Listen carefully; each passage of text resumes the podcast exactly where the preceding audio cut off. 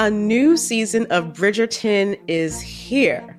And with it, a new season of Bridgerton, the official podcast. I'm your host, Gabby Collins, and this season, we are bringing fans even deeper into the ton. Watch season three of the Shondaland series on Netflix. Then fall in love all over again by listening to Bridgerton, the official podcast, on the iHeartRadio app, Apple Podcasts, or wherever you get your podcasts. Subscribe to catch a new episode every Thursday. Hi, I'm Michael Rappaport. And I'm Kibi Rappaport. And together we're hosting Rappaport's, Reality, Podcast. We have a passion for reality TV, and we're inviting you into our living room. We're dissecting the drama and we're giving praise to the single greatest form of entertainment on television today. That is right. Reality TV is the greatest form of entertainment on television today. Listen to Rappaport's Reality with me, Kibi Rappaport. And me, Michael Rappaport, on the iHeartRadio app, Apple Podcast, or wherever you get your podcast. Brought to you by the all new 2014 Toyota Corolla. Welcome to Stuff You Should Know from HowStuffWorks.com.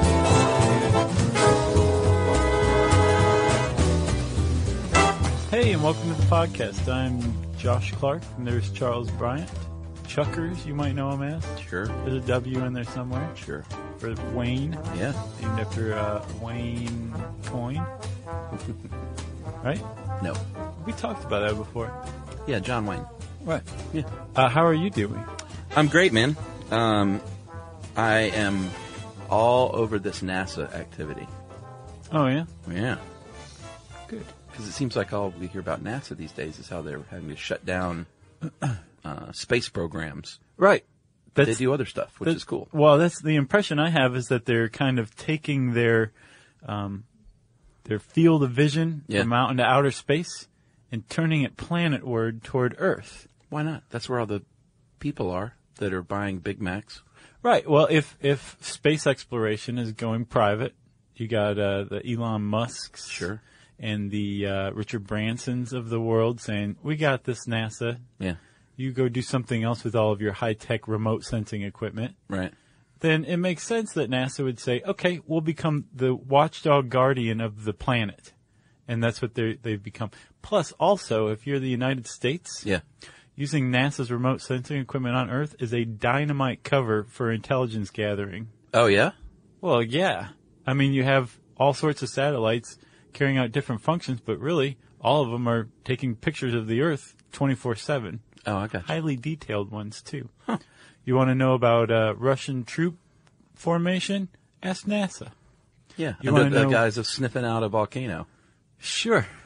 If you want to know what kind of sandwich uh, Julian Assange had today, ask NASA. Well, they don't need that's NASA. Everyone knows that.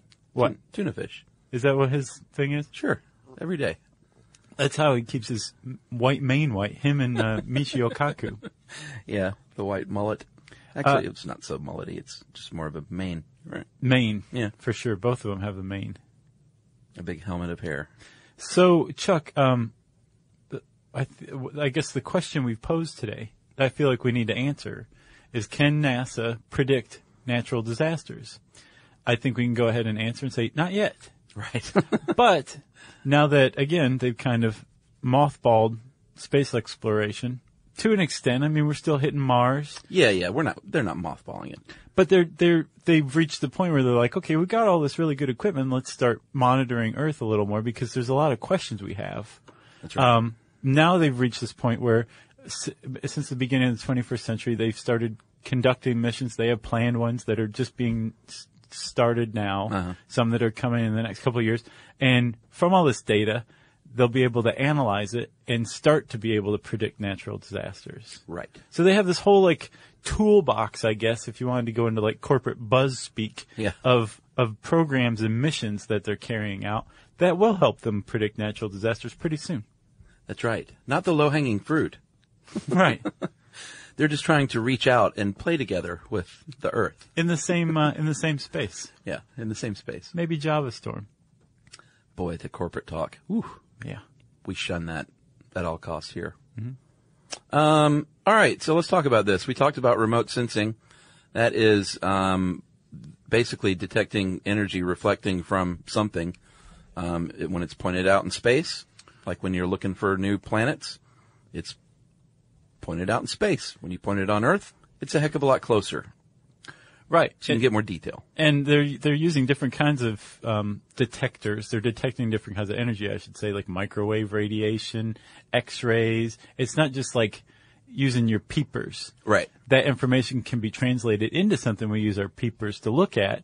But for they, they they can use this equipment to sense all sorts of different stuff. Yeah, and like you said, it's um, it's like mounted on aircraft, or it's part of a satellite, or is a satellite, and um, yeah, it's all up there looking back at you right now. Yeah. So wave. Yeah, or it's looking at the Earth.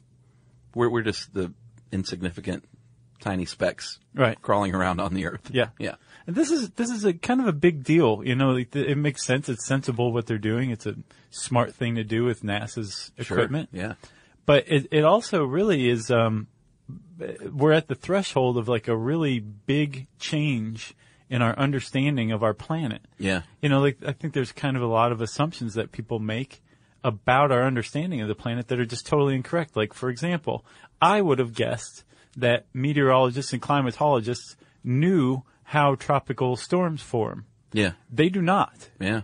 Uh, and from using things like, uh, well, there's actually a project that was carried out in the summer of 2010 um, that was dedicated to studying this. It was called uh, GRIP, Genesis and Rapid Intensification Processes. That's right.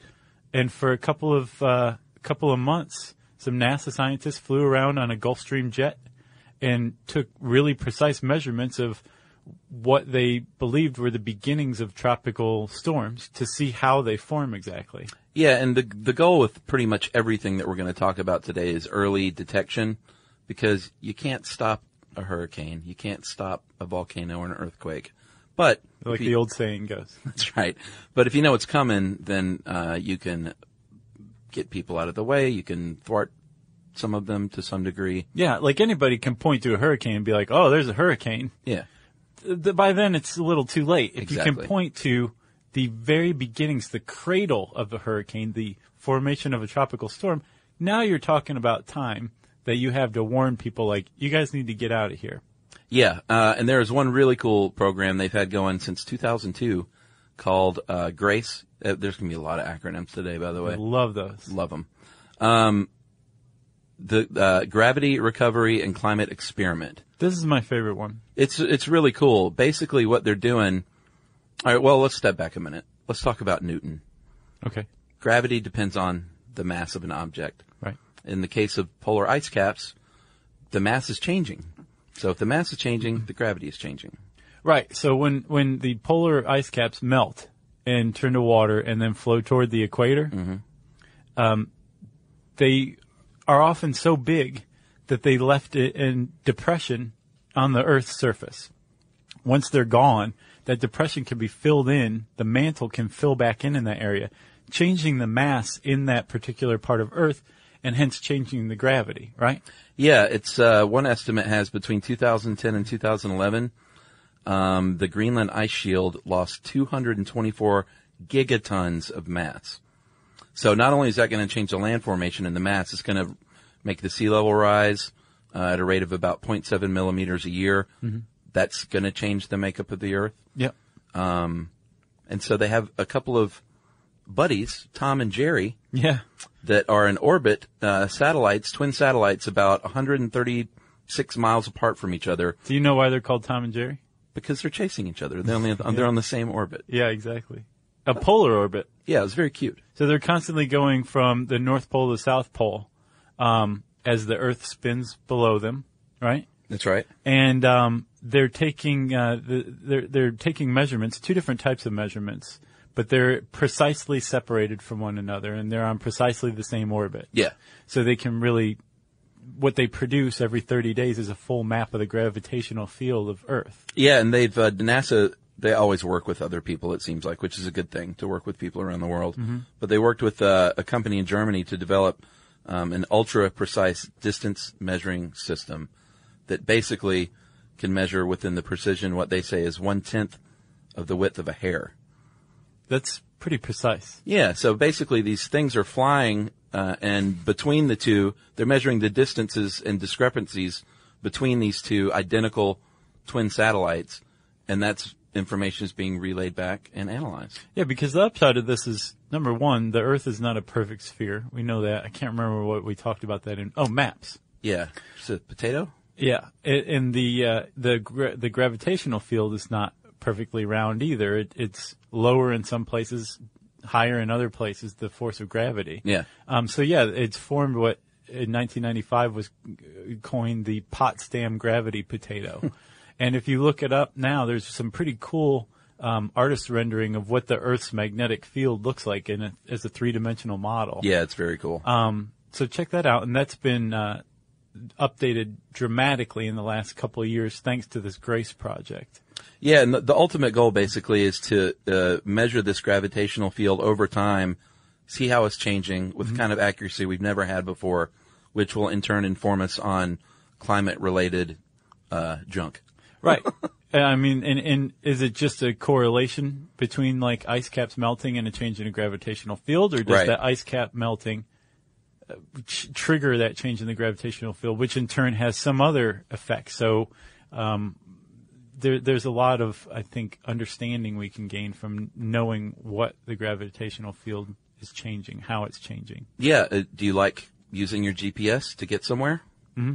Well, then this kind of information can go on to help GPS because basically it's just going to improve the trajectories of these uh, satellites, and everything is just more specific. It's like a hundred times um, more uh, detailed than they've ever had before. So that's going to help everything out from detecting climate change or temperature and and like potential hurricanes and stuff to like getting you to McDonald's. right. You know? Which is pretty important. A new season of Bridgerton is here. And with it, a new season of Bridgerton, the official podcast. I'm your host, Gabrielle Collins, and this season, we are bringing fans even deeper into the ton. Colin Bridgerton has returned from his travels abroad. Is betrothal written in the stars for the eligible bachelor? Meanwhile, the ton is reverberating with speculation of who holds Lady Whistledown's pen. We're discussing it all. I sit down with Nicola Coughlan, Luke Newton, Shonda Rhimes, and more to offer an exclusive peek behind the scenes of each episode of the new season. Watch season three of the Shondaland series on Netflix. Then, fall in love all over again by listening to Bridgerton, the official podcast, on the iHeartRadio app, Apple Podcasts, or wherever you get your podcasts. Subscribe to catch a new episode every Thursday. As important as choosing the right destination when traveling is choosing the right travel partner. Gene! Eugene Fodor. Gene, was booted. Much of the joy you will find on the road comes from the person you share it with. So you write the books, Gene, and Vlasta runs the business. I understand now. It is a wise man uh, who marries a wiser woman. But be careful and choose your travel partner well, because the worst trips result when two partners have two different agendas. Get down! I'm not stupid, Gene. Something is going on, and it's high time you tell me the truth. Freeze, Americano. Gene, run! So travel before it's too late. Your money will return, your time won't, and we're all too quickly approaching that final destination. Listen to Fodor's Guide to Espionage on the iHeartRadio app, Apple Podcasts, or wherever you get your podcasts. Uh, by the way, Chuck, um, the uh, the tropical storms. You want to know how they think they form now? Um, no. Well, I'm going to tell you. so the speed of waves on an ocean, Uh-huh. um, uh, if it matches the speed of the movement of some uh, air above it, Uh-huh. and an umbilical cord of warm, humid air can get into this little pillow sandwich. Uh-huh. It forms this protective pouch, Uh-huh. and from there, a uh, convection current can start Ah. and form into a tropical storm, which can then form into a hurricane. That's what they learned from the GRIP program. Man, it seems like they would have known this stuff before then. You'd think so, You know? but we're talking like 2010 when they're they're. Yeah. I, I don't even think it's been proven. I think that that's what they think based on the data from the 2010 experiment. Yeah, aren't they still uh, analyzing that stuff? Mm-hmm. All right. I imagine like that's got to be a pretty good field to get into now and in the next like five ten years, analyzing NASA data. Yeah, and just anything to do with the climate, probably. Sure. Don't you think? Yeah, things that's changing. It's going to be gangbusters. There's a lot of money in the weather. right. Um, all right, so that's tropical storms and hurricanes. We didn't talk about the GPM project. Oh, that's true. Um, yeah, that they're working with um, NASA's working with Japan and their NASA, which is called the Japanese Aerospace Exploration Agency or JAXA, and that is a global precipitation measurement, and they are using satellites to observe all kinds of particip- uh, precipitation patterns Mhm. all over the world, and basically, like before, we could only place these things in certain spots that were easier to get to, and you can't place them out over the ocean, Right. and you can't place them in the Andes because it's too rocky. Mhm. This allows us to study the entire globe, Right. for the first time. So they're following, they're basically tracking the movement of water around the planet on like a daily, a seasonal, a yearly basis. Um, and what they hope to be able to gain from this is to predict when floods happen, because apparently a major flood happens every day around the Earth. Oh, really? Yeah.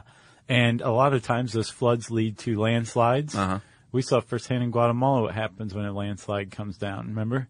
Oh yeah, we were standing there, and they said this is literally 12 feet higher than it was. Yeah, we were standing on the remains of a village that got caught Yeah. in the middle of the night, and there, like, there were people down there still. Yeah, you could still see the swath that had been cut through the, Mhm. the jungle and the mountainside. Right. So they're hoping, okay, well, if we can figure out when a flood's coming, we can predict landslides in turn. So by tracking global precipitation, that's what they're hoping to be able to do with that.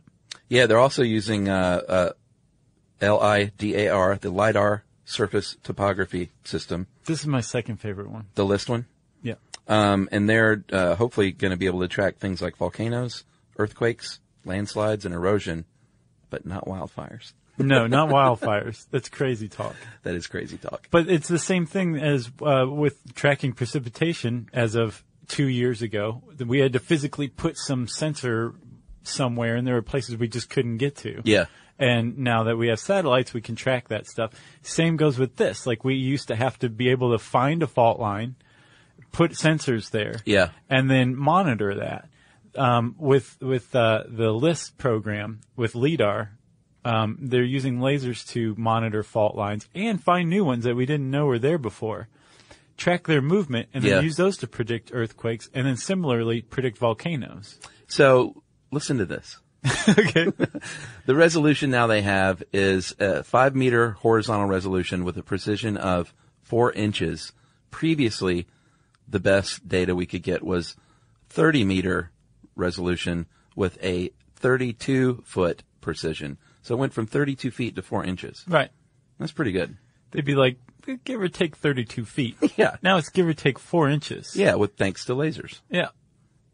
So they could possibly detect volcanic activity before it happens. Right, and the way that they're doing that, you would think, well, they're using thermal cameras. You'd be wrong. What they're doing is looking for land deformation. Uh, apparently, before a volcano goes off, the land around it literally deforms. It swells due to pressure. Yeah. And uh, since we are tracking topography now using this um, this program, uh, we can say, oh well, that that crater wasn't three times larger than it is now. Right. Like a week ago, maybe a volcano is about to go off. That's right. Uh, and it's not just volcanoes and natural disasters. They can also monitor erosion and topsoil loss, basically anything on the earth that's interesting. They can like really accurately, closely monitor now. Yeah. And this said 2016. Is it already underway? Um, no, it's 2013, Chuck. No, it says it was going to launch in 2016, but is already is it already going? No. Oh, okay. I think it's launching in 2016 still. Okay, so this is just the plan. You're right. Yeah, no, they have a lot of like this just started. Okay. Like the um uh I think it might have been the Grace program. Yeah. Started in 2002 and it's been going on. It is the Grace program, the one with Tom and Jerry, right? Yeah, that was 2002. Right, and it, it had its 10th anniversary in 2012. I think that might have been the first project like this. Right. And now NASA's throwing like everything into this stuff, and we're just at the at the forefront, at the very beginning of this kind of thing. This is a very timely episode, frankly. it is actually. Um, they have, in fact, I think these new probes are even newer than the LIST program, right? That NASA's proposing to launch. The one we were just talking about with the volcano deformation? Yeah. Yeah. Um, this is a pair of satellites that monitor little bitty changes in the surface, Mhm. And um, I guess it's a funding thing because I don't think these two are even. Uh, I think they're still just like in the proposition phase. So I guess we should say like then they will be doing this. This is coming. Yeah, and like, like this pre- particular project. Yeah, and the precipitation one is launches in February of next year. Yeah. So it sounds as though these things are already happening, but I think it's just like this is how it's going to work. It sounds as though they're already happening because of us. the the tense we're using. That's right. We're using present. We should be using future perfect. One of the problems with the satellites, though, is um, and with lasers is clouds. Right. Because clouds get in the way. It's got to be a clear day to use most of this stuff. Uh, well, hold on. I know you love talking about clouds. I do too. But before we go any further, what do you think uh, about a message break? It's a great idea. Stuff you should know. A new season of Bridgerton is here. And with it, a new season of Bridgerton, the official podcast. I'm your host, Gabrielle Collins, and this season, we are bringing fans even deeper into the ton. Colin Bridgerton has returned from his travels abroad. Is betrothal written in the stars for the eligible bachelor?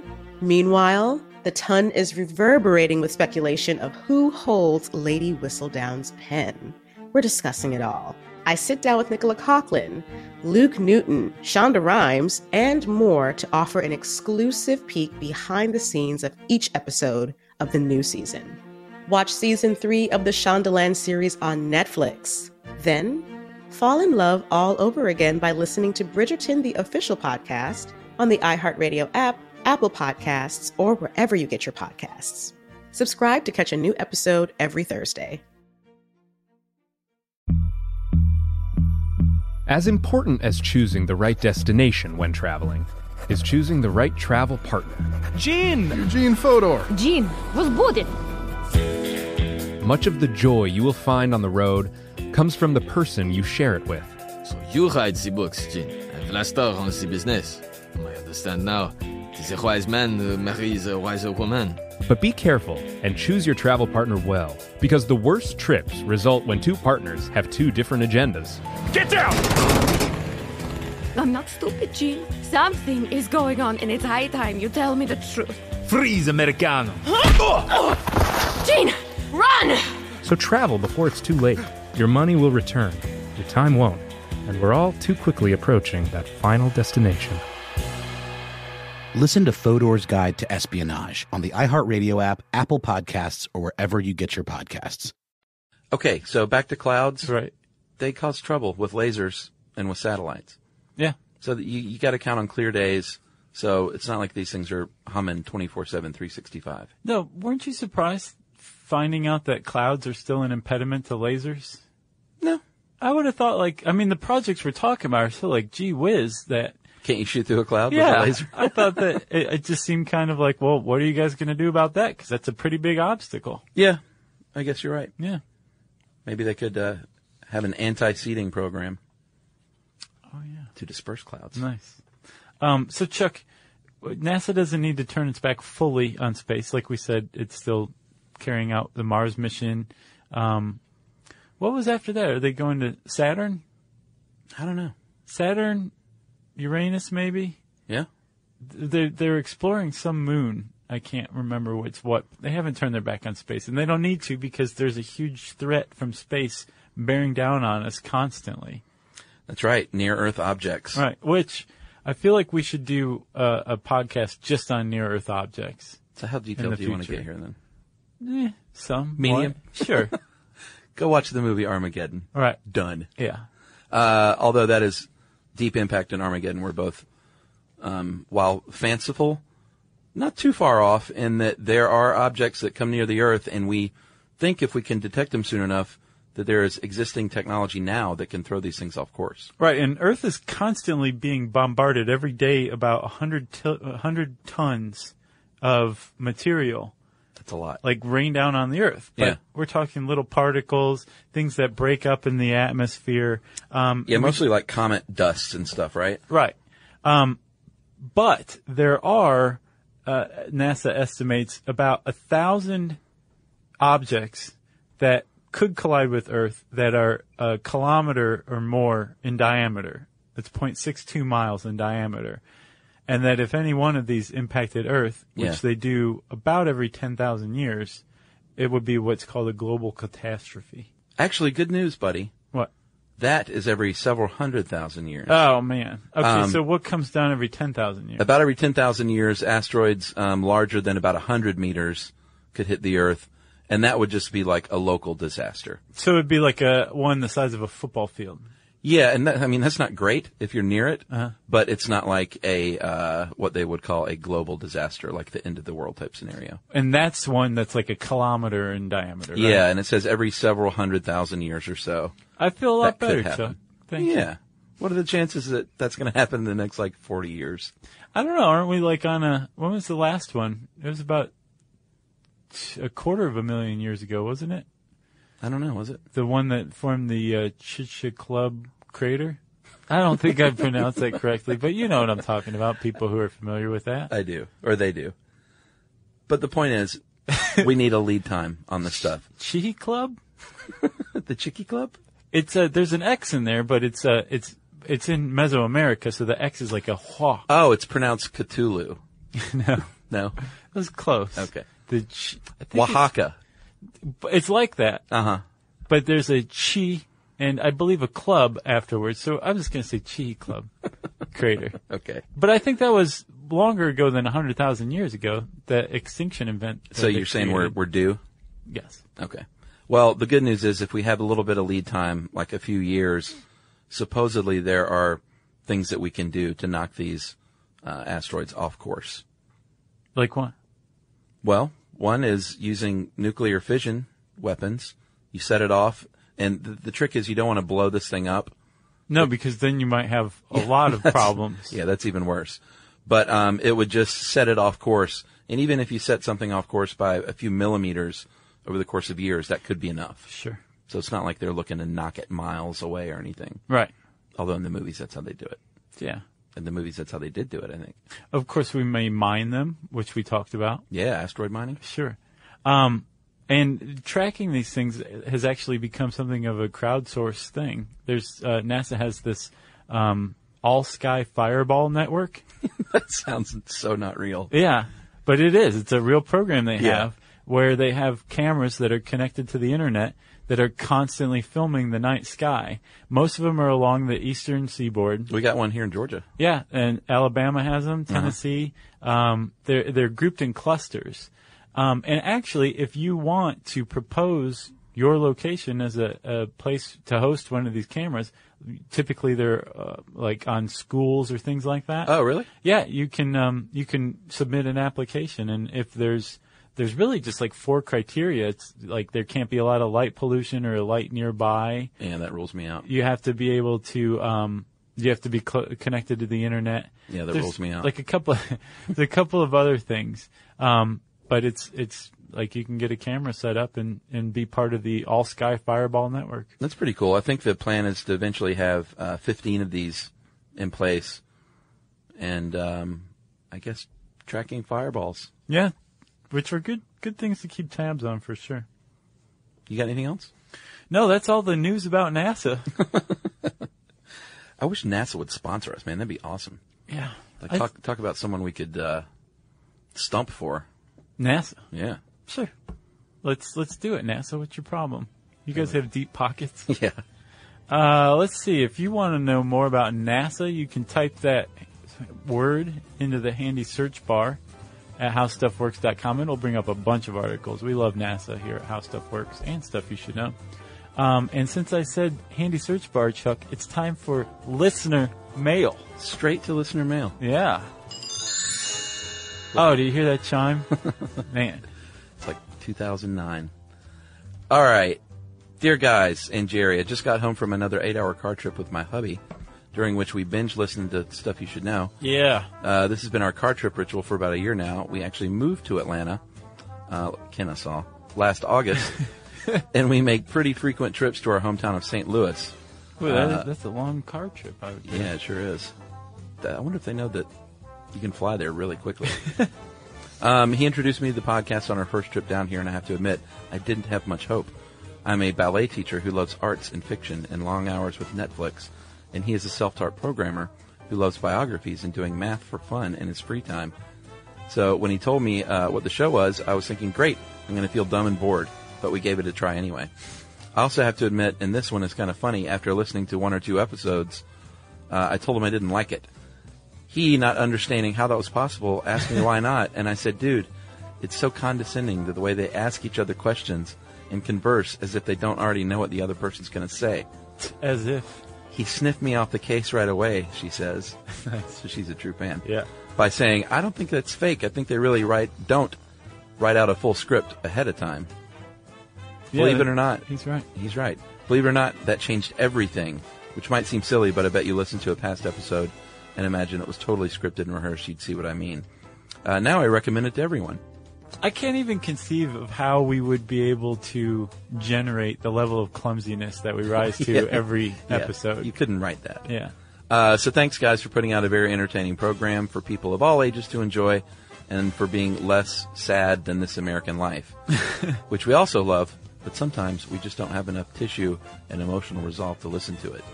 That is from Amber and Ben Studebaker. Thanks, you guys. Thanks, Amber and Ben. Hey there. Uh, if you're on one of your road trips, drive safe. And drive safe to everybody out there who's listening on a road trip or on a long haul or uh, on an airplane. Whatever. If you're listening to us right now and you're traveling, we hope it's a nice time. Agreed. Uh, if you want to tell us about those travels, you can tweet to us at SYSK Podcast. Um, you can join us on Facebook.com slash Stuff You Should Know. You can send us a, an email yeah, Yeah. to stuffpodcast at discovery.com. And you can uh, join us at our home on the web, stuffyoushouldknow.com.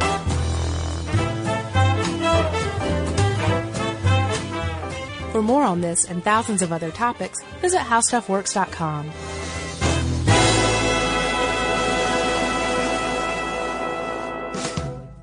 Brought to you by the all new 2014 Toyota Corolla.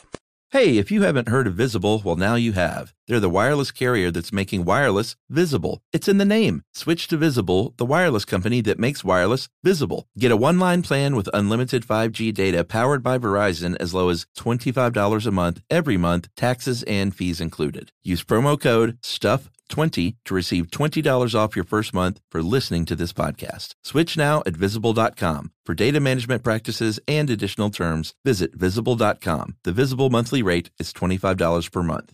Fill the grill and fire up the party. Get the Weber Searwood Pellet Grill. Smoke, roast, and sear on the same grill. Go from low and slow on smoke boost mode at 180 degrees all the way to high heat sear at 600 degrees. It's got a full grate sear zone so you can put more food on the flame and food will look as good as it tastes. This grill is hot in 15 minutes and cleanup is easy. You'll cook on two levels at the same time, so you can make enough for everyone. And you can add a heavy duty rotisserie or rust resistant griddle insert.